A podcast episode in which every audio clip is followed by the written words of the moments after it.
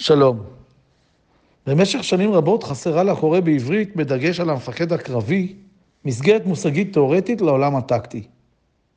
למעשה, מאז יצא לאור בשנת 1953, ממש מזמן, ספרו של האלוף איתן אבישר, 2,500 שנות טקטיקה, לא הייתה לנו תחת היד מסגרת כזו של כללי על, מעין עקרונות המלחמה לעוסקים בטקטיקה. על מנת לגשר על הפער הזה, תורגם עתה לעברית ביוזמת המכללה לפיקוד טקטי, המלת"ק, והוצאת מערכות, הספר על הטקטיקה, ספר שנכתב על ידי אדם בשם פרידמן, שבעצמו היה קצין חי"ר בצבא ארצות הברית.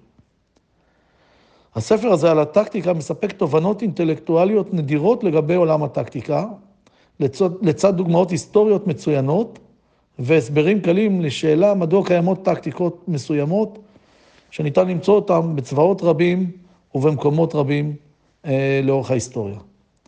הספר הזה מספק היגיון לרבים מההיבטים המבלבלים לכאורה של הטקטיקה, על ידי מיזוג לקחים מהעבר עם תצפיות עכשוויות מעוררות מחשבה. מדוע חשוב קצב המבצעים כדי להשיג ניצחון? מה הקשר בין פשטות התוכנית לסיכויי ההצלחה שלה?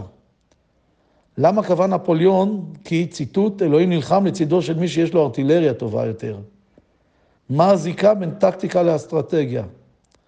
ואולי השאלה החשובה מכל, מדוע ההתקדמות הטכנולוגית לא מפחיתה את חשיבותן של המנהיגות הטקטית ושל רוח הלחימה בקרב.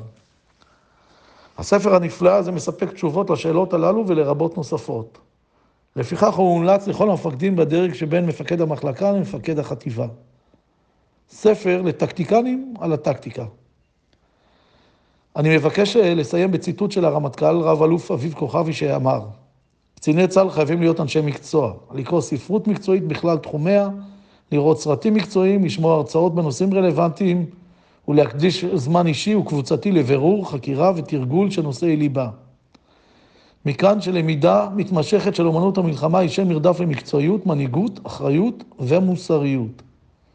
עד כאן דברי הרמטכ"ל. אני מאחל לכם קריאה מועילה ומהנה בספר על הטקטיקה.